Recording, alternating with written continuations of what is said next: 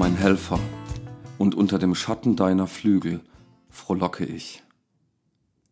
Das ist der Monatsspruch für August aus Psalm 63, der achte Vers. Und wenn ich an die intensiven Sonnenstrahlen der letzten Wochen denke, dann kann ich mich sehr, sehr gut mit dem Bekenntnis von David verbinden, dass er in der Wüste Juda gesprochen hat, so wird es äh, zumindest ihm zugeschrieben, unter dem Schatten deiner Flügel frohlocke ich.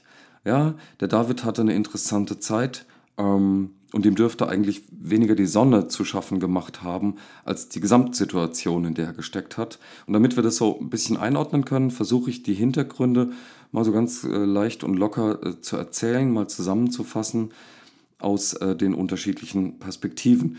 Wir fangen mal mit dem David an.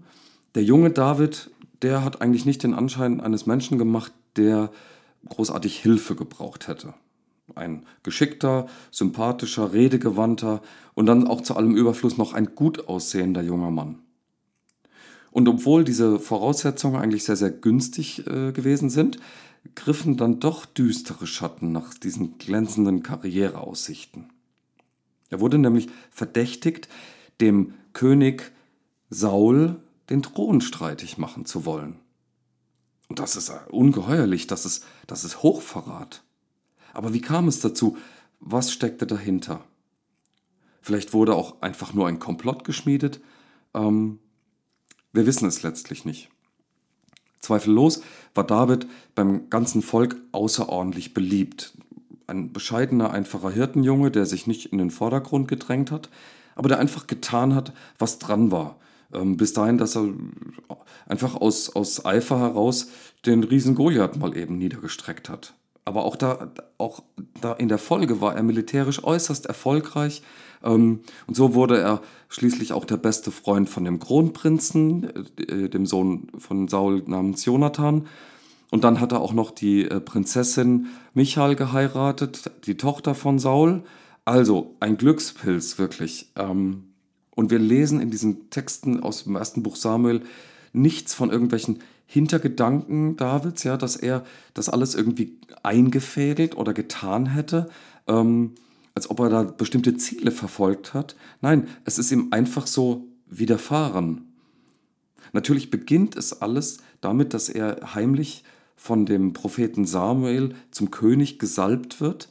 Ähm, das wird aber im, im Verborgenen getan, im, im engsten familiären Kreis und keiner weiß so recht, was ist das hier für eine Szene.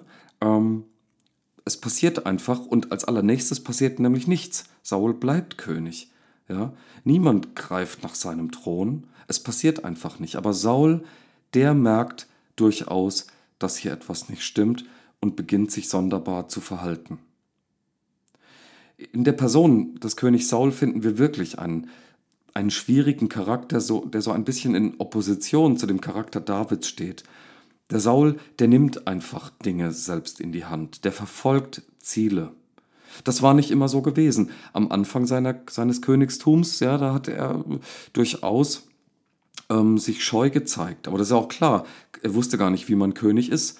Er war der erste richtige große äh, König über ganz Israel und hat sich schwer getan, das alles zu, zu bündeln, was dazugehört hat. Und dann kam eben noch das dazu, dass er nicht so gut in die zweite Reihe dann mehr stehen, in der zweiten Reihe stehen konnte. Einerseits liebte er diesen jungen Mann David, der ihm ja zu politischen Erfolgen auch verholfen hatte. Er war sein Musiktherapeut schließlich gewesen und dann auch noch sein Schwiegersohn geworden. Das ging nicht ganz ohne irgendwie so einen Hickhack ab, aber es ist passiert. Saul hat es zugelassen. Saul mochte ihn.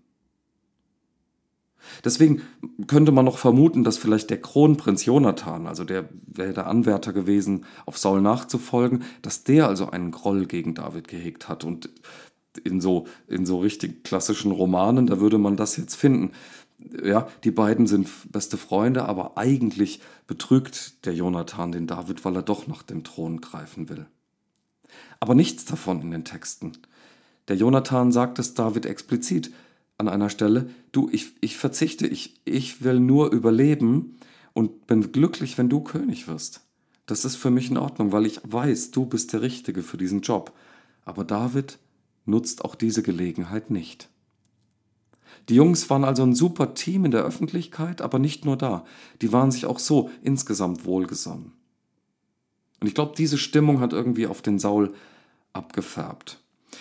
Aber ganz unabhängig davon hat der Saul es geschafft, höchst selbst eine ganze Reihe von äußerst unklugen Entscheidungen ähm, zu treffen, die seine eigene Demontage bewirkt haben.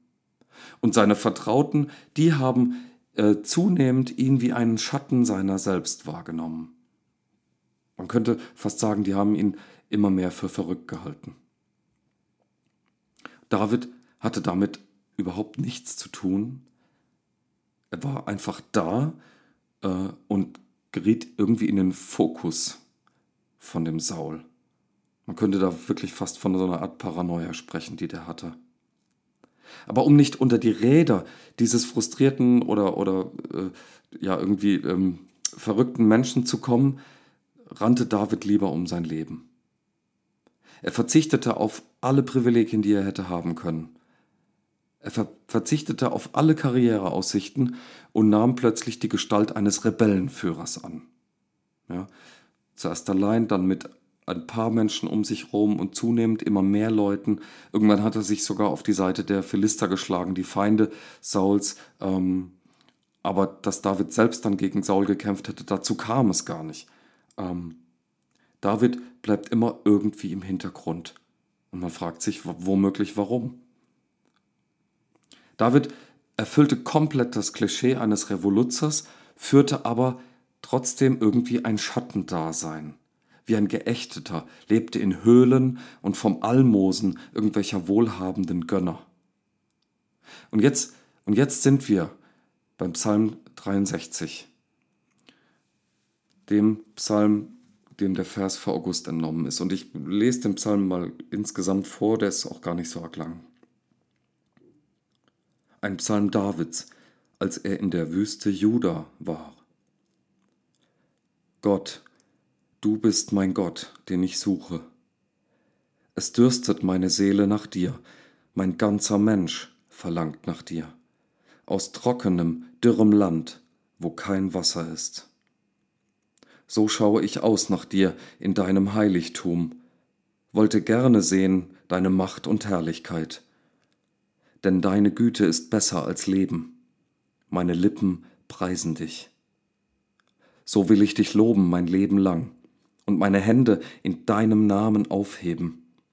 Das ist meines Herzens Freude und Wonne, wenn ich dich mit fröhlichem Munde loben kann. Wenn ich mich zu Bette lege, so denke ich an dich. Wenn ich wach liege, sinne ich über dich nach. Denn du bist mein Helfer, und unter dem Schatten deiner Flügel frohlocke ich. Meine Seele hängt an dir, deine rechte Hand hält mich. Sie aber trachten mir nach dem Leben, mich zu verderben. Sie werden in die Tiefen der Erde hinunterfahren. Sie werden dem Schwert dahingegeben und den Schakalen zur Beute werden. Aber der König freut sich in Gott. Wer bei ihm schwört, der darf sich rühmen. Denn die Lügenmäuler sollen verstopft werden. Ja, mit sinnlichen Formulierungen singt David von seiner Sehnsucht nach Gott. Der wird für Gerechtigkeit sorgen. Natürlich jammert David darüber, was ihm da alles widerfährt.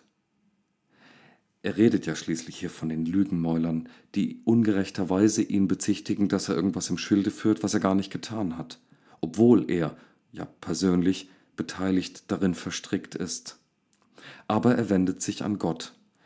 Er drückt seine Sehnsucht nach Gott aus. Man ahnt etwas von der Innigkeit der Beziehung zwischen David und seinem Helfer.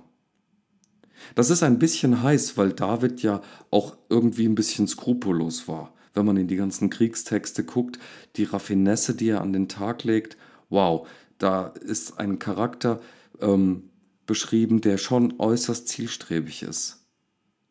Aber in manchen entscheidenden Momenten zieht David die Hand zurück.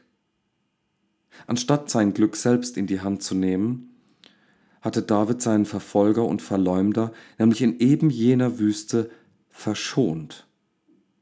Er hielt sich versteckt in einer Höhle mal wieder, und dann hat es der Zufall ihm ermöglicht, der Saul vor ihm, er hätte ihn hinterrücks ermorden können. Und hat es nicht getan. Seine Getreuen haben ihn gedrängt, es zu tun, und er hat es nicht getan. Er hat sein Glück nicht selbst in die Hand genommen. Er hätte es können. Jeder von uns kann es. Los, tu's doch. Ist in Ordnung. Der David hat es nicht getan, weil seine Sehnsucht nach Gott größer ist als die Sehnsucht nach der Lösung seiner Probleme. Probleme hat er ja genug gehabt und er benennt sie in dem Vers, in, in, in den Versen hier, Psalm 63, allesamt. Er darbt körperlich, aber auch seelisch und geistlich. Er ist völlig am Ende. Und trotzdem geht er nicht den einfachen Weg. Er wartet darauf, dass Gott sich verherrlicht. Und Gott tut das selbst. Da ist David sich ganz sicher. David erlebt die Schatten. Er war sich klar, ich möchte Gott erleben, ich möchte an Gottes Seite bleiben, ich möchte innig mit ihm verbunden bleiben. Und so erlebe ich die Schatten der Flügel Gottes.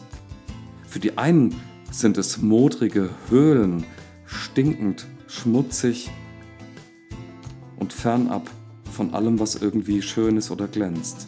Aber David kann sich hier ausruhen, er empfindet dort äh, Geborgenheit, fühlt sich sicher und erlebt darin die Freude der Herrlichkeit Gottes, die aus seiner Güte kommt. Und langfristig führte Gott ihn an sein Ziel. Und dafür konnte er danken. Diese Freude wünsche ich uns allen.